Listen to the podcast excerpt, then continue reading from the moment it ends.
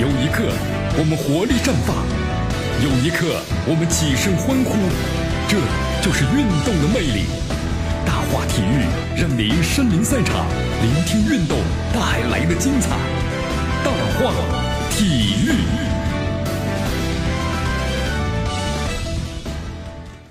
这里是大话体育，我是江南，来继续锁定 FM 九十六点七，继续关注我们的节目。好，昨天凌晨的时候呢，二零一九国际田联的世界室内田径巡回赛啊，最终在德国的杜塞尔多夫的进行。在先结束的男子六十米比赛里，中国选手呢苏炳添是以六秒四九的成绩获得了冠军。好，这次的欧洲之行啊，轻松斩获了三连胜，就连同在伯明翰跑出六秒四七，苏炳添呢是创造了男子六十米今年的世界第一和第二好的成绩啊。本次这个男子六十米只射了一枪，就绝对成绩呢。可以和苏炳添的抗衡的只有美国老将罗杰斯了。他的个人成绩最好呢，达到过六秒四八。今年成绩最好是六秒五四。呃，此外，距离跑出过六秒五一的伊朗选手啊，塔夫迪安也在阵容之中。那么这是他的赛季的首秀。苏炳添当时跑的时候是在第四道啊，两边是罗杰斯和今年跑过的六秒五五的土耳其选手呢巴恩斯。那么在昨天的话呢，苏炳添是以这个中国国家队的红色战衣出战了。好，这次跑的时候啊，苏炳添那个启动速度非常非常的快，只有零点一二四秒，是八位选手里排在第一位。呃，应该说这个节奏呢相当的不错啊。包括呢进入抬头的过程，苏炳添的话已经是明显的把其他选手呢甩开了。后半程的苏炳添是没有给对手任何的机会，一鼓作气冲到了底，最终呢轻松夺得了冠军。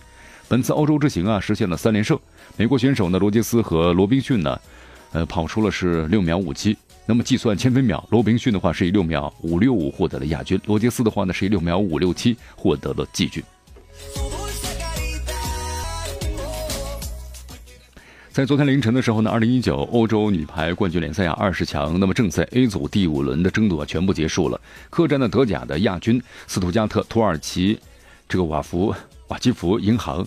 啊，虽然呢首局小遇了一个挑战吧，但是凭借呢高人一筹的碗口的实力，三比零完胜对手。啊，主客场呢双杀了对手。三局比分呢是二十五比二十三、二十五比十八和二十五比十八。呃，瓦基弗银行呢是五连胜，全取呢十五分，提前一轮呢是锁定了小组的头名，晋级八强了。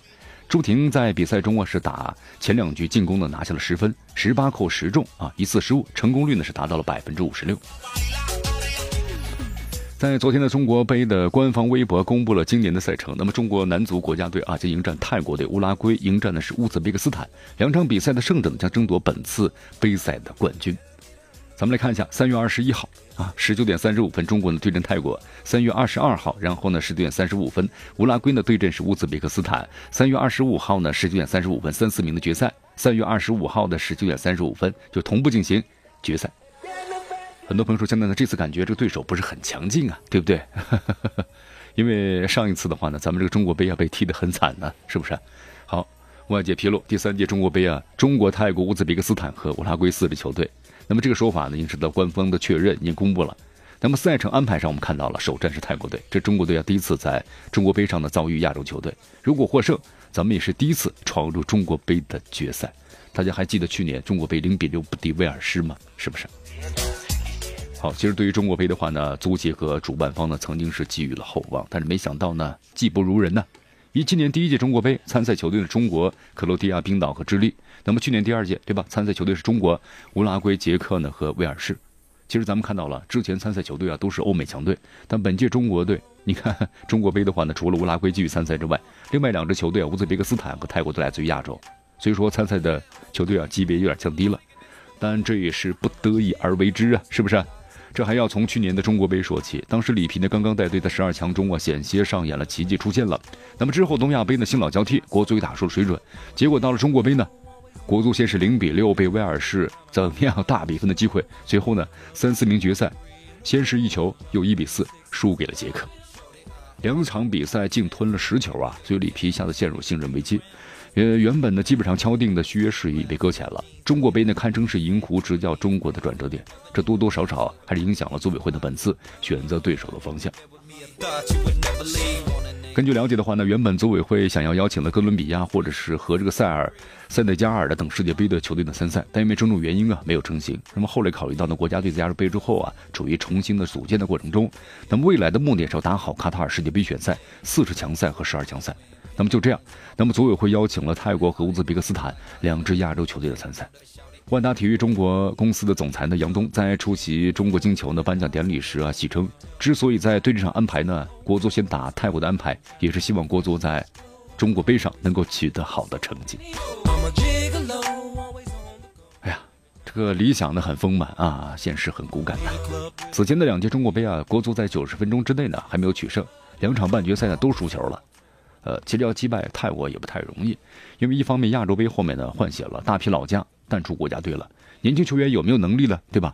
这泰国队我们说了，你别看他现在技术蛮细腻的呀，你包括这次亚洲杯咱们和泰国像菲律宾的比赛，其实有的时候你说好打吗？还真是不是特别好打。好，投入直到现在的话呢，你看在李平的继任者呢还没有敲定啊，一旦是恒大的卡纳瓦罗接任国家队主帅的话，肯定会引发外界啊对其兼职。合理性的一个大规模的质疑，那么届时国家队的要背负很大的压力来参赛，而且从目前来看呢，足协和有关方面可能还没有想好用什么球队来参加中国杯，因为之前的有一支国家集训队，那么中国杯到底是由成年国足呢，还是由国家军队参加呢？到现在为止的话呢，还是一个谜。好，继续锁定和关注江南为大家所带来的大话体育，报道体坛风云，回顾经典赛事。展示明星风采，最全面、最及时、最火爆，尽在大话体育。这里是大话体育，我是江南，继续锁定 FM 九十六点七，去关注我们的节目。好，最新消息啊，从昨天开始呢，广州恒大淘宝足球俱乐部已经由恒大的集团的秘书长呢刘震分管了。根据了解的话呢，八零后的刘震呢，曾经担任过恒大地产呢。就是新疆公司的董事长啊，现在是担任的恒大集团的秘书长，也就是是这个刘家印的秘书，心腹啊，是不是？那看来把这个心腹来管足球呢，非常对足球是非常重视的。现在是集团的副总裁呢级的领导。根据了解的话呢，恒大内部人士称刘震的为老板的大秘。恒大俱乐部的话呢，具体事宜都是由总经理的高寒负责啊。但是足球呢，无疑将可能成为呢刘震的工作的新的重心。你看，徐家印让自己的。这个秘书长啊，直接分管俱乐部，证明恒大对足球的重视程度那是有增无减的。好，昨天上午的时候呢，目前效力于荷甲的海牙队的中国前锋啊张玉宁有望在转会截止日期之前加盟北京中赫国安。根据了解的话呢，张玉宁本人已经是抵达了北京，那么就合同的细节呢和俱乐部啊，就国安俱乐部正在进行最后的磋商。那么这一专呢？这桩啊转会事宜目前正在积极的运作之中，如果一切顺利的话，这一笔交易肯定在近日就要完成了。好，张玉宁啊，这名小伙子，九七年出生的，浙江温州，来自于中国职业足球的运动员，四支前锋，出自绿城的青训，呃，名字取自于是宁为玉碎的不用瓦全之意。之后担任过呢九七国少队队长和九七的国青队队长。张玉宁身体素质非常好，门前的嗅觉特别灵敏，盘带能力出色，控球能力的超强。一五年的时候呢，作为九七年龄段的国青队张玉宁啊，跳级入选的九三年龄段的国奥队。那么二零一六年的时候呢，首发登场的国足首秀，打入两球，成为国足史上啊最年轻的首秀呢就破门的国脚。在九月六号的时候，俄罗斯世界杯就是亚洲区十二强赛，张玉宁首发登场，上演了世界杯预选赛的首秀。呃，在一五年的七月一号呢，十八岁的张玉宁从绿城呢转回到了荷甲的维斯特。成为该队呢一线队员，也创造了中国球员的登陆这个欧洲联赛呢最小年龄的记录。在二零一六年的二月十四号呢，荷甲的第二十三轮，张玉宁第八十五分钟替补出场，上演了首秀，成为第三位呢荷甲出场的中国球员。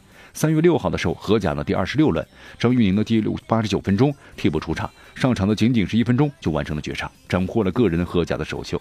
那么同时呢，也创造历史，打入了中国球员的荷甲的第一球。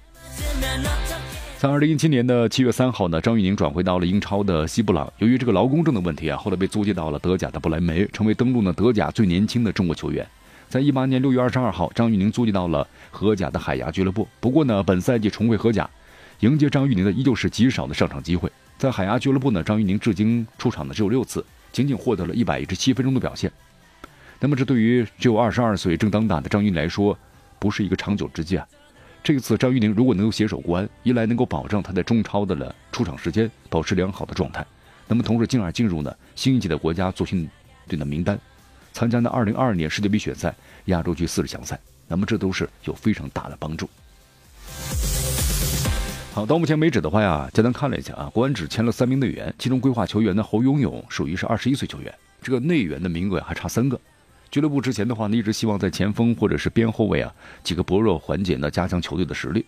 不过呢，在这两个位置的本土球员当中，能够称得上出色的本来就非常的少。对于国安来说的话呢，如果能够成功的引进张玉宁，还是对锋线的实力啊有一定的这个帮助的。张玉宁身体特别强壮，他前场的支点的作用很明显。呃，大家还记得在年前前年这个国足征战十二强赛时期，张玉宁作用得到了里皮的首肯。新赛季张玉宁到来，肯定会为国安队呢提供更加丰富的进攻选择，包括呢套路。那么另外就是新赛季国安呢要面临双线作战的压力了，四名外援的取舍，这是留给了施密特的一个难题。一旦在中超联赛中啊，只能够使用的，比如说奥古斯托，还有比埃拉，对吧？金文在，那么这三名外援的话呢，前场就有可能需要一个本土的前锋了。那么张玉宁如果能够加盟国安的话，将大大增加呢国安的整体实力。呃，或许正因为如此吧，所以几年坚持啊，都始终没有放弃留洋的张玉宁，啊，此刻呢不得不选择呢回国了。因为之前呢，我记得很清楚，记者采访时他父亲说了，还是在国外吧，国外的毕竟水平要高，对吧？啊，没有考虑过在国内踢球。但这次的话呢，看来是没有一层不变的，是吧？呃，这次张玉宁的转会要涉及到了三方，就拥有呢全属的西布朗俱乐部、被租借到的海牙俱乐部，包括呢国安俱乐部。所以说这个转会过程呢，相当相当的复杂。目前的话呢，张玉宁已经抵达了北京。那么就合同的细节啊，同北京中国国安俱乐部进行最后的磋商。北京中国国安俱乐部呀，也一向的支持球员留洋到高水平的欧洲五大联赛中啊去历练一下。你看这两天的话呢，其实还看了个新闻呢，就是咱们一些国家队高磊磊对吧？爆料说这个 进入中国国家队啊，有的时候不是靠你的能力，而是靠什么钱啊？就说有某某球员给这个教练呢送送呃送这个钱啊，然后呢就达到进国家队的这个目的。所以说，里皮说了，国家队很多队员呢没有责任心，对吧？没有荣誉感和责任心，也在于此。好，当然我们说了，这些消息呢没有这相关证据的话呢，也许可能就是呃不一定去是真的啊。但是我们说了，可能也是无风不起浪啊。联想到之前的话，咱们国家队啊，你看，包括一些热身赛的时候呢，打得很糟糕，包括那次和泰国泰国五比一，是不是？啊，那场比赛的话。你说这些队员们没有荣誉感吗？确实没有荣誉感的，没有责任心吗？没有责任心啊，是不是？好，只是成为国家队员的话，你可能今后的这个砝码呢，身价会越来越高，是不是这样一个问题呢？好，呃，我们再来看一下啊，所以说希望这次的话呢，你看，能够就是各个俱乐部呀，能够更好的让球员们呢，能够有国外的执行，就完全满足他们这个要求。那么同时呢，国安俱乐部也说了，如果再有欧洲俱乐部。就是看中张玉宁的话呢，国安俱乐部呀不会呢把他怎么样呢设置人为的障碍，而是呢积极支持他出国留洋。好，应该就是这样的澄清吧，打动了张玉宁啊，促使他和北京中国国安呢在新赛季最终携手是走到了一起。